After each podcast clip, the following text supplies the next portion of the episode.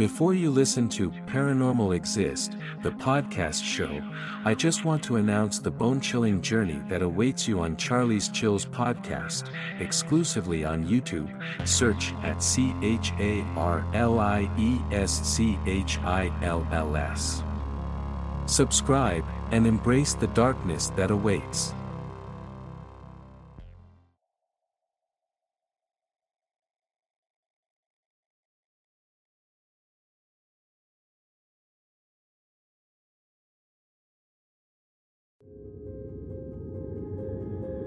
Noises behind the wall.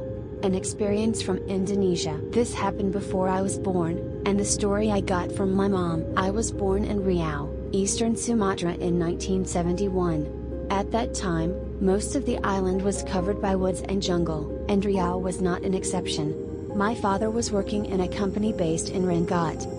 Several months after my parents got married, they went to Sumatra to start a new life as a family, and my mom was pregnant of me at that time. When they arrived in the small town, near a city of Rengat, they went to a small house, which is prepared by the company.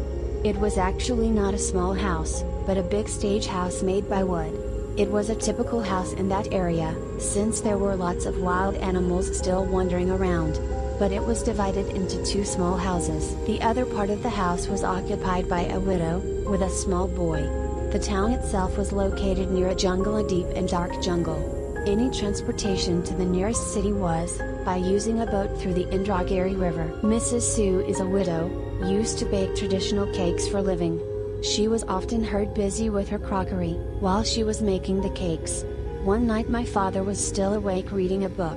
While he was enjoying the book, he heard some noises from next door, that sounded like Missus Sue was busy making the cakes. Please note that the house was divided only by boards, so we could hear what other people do next door.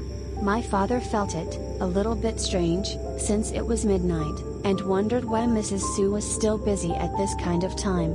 But later on, he thought that maybe she got lots of orders for the following day. Then he decided to ask Missus Sue in the morning, for some cakes for breakfast. So next day came, my father asked Missus Sue for the cakes he wanted to have with his coffee, but Missus Sue said she hadn't made any yet, since her son was sick, and they went to bed very early. Actually, she was heading to market to buy some baking stuffs. My father replied that, he heard last night until midnight. So he thought it was her making the cakes. She didn't show any surprises when my father said that. She just nodded and smiled. They had many strange experiences there. One time they decided to take a picture in front of the house. The result was surprising. On the picture, it showed my parents standing in front of the house with a tree behind them. Beside the tree and the house, there was a big black shadow, figuring like a human form. It looked like it was staring at the camera. I was shown the picture when I was a kid, but later on when I tried to see it again, I just could not find it anywhere. When my mom was getting bigger, the company decided to send my parents to another house, which was located in the city. This meant that they had doctors and a hospital in the city. While they were having their farewell lunch with Missus Sue and her son, she told my parents about the house. She said the house had sad stories. A young man hung himself in the bedroom, and also there was a lady who died in childbirth. All this happened in the part where Missus Sue and her son stayed. Some nights when they were asleep, they were awakened by strange noises in the house, some of which was her kitchen equipment falling. Missus Sue saw a figure of a man open their bed veil and look at them, like he was checking on them. First time she got so scared, but since she didn't have any money to look for another house, she just tried to get used to it, and live with it. Not many people wanted to stay there a long time. She was surprised, and also worried when she saw my parents arrive. She was surprised that there were people who would be her neighbors, which really made her happy. But she also worried because she saw my mom pregnant.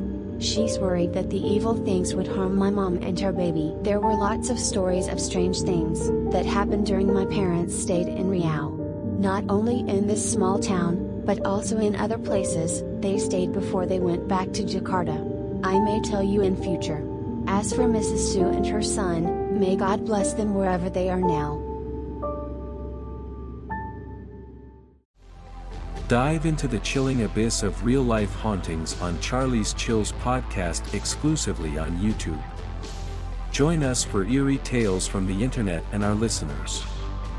Search in YouTube for at C H A R L I E S C H I L L S, I repeat, at C H A R L I E S C H I L L S, subscribe and embrace the darkness that awaits.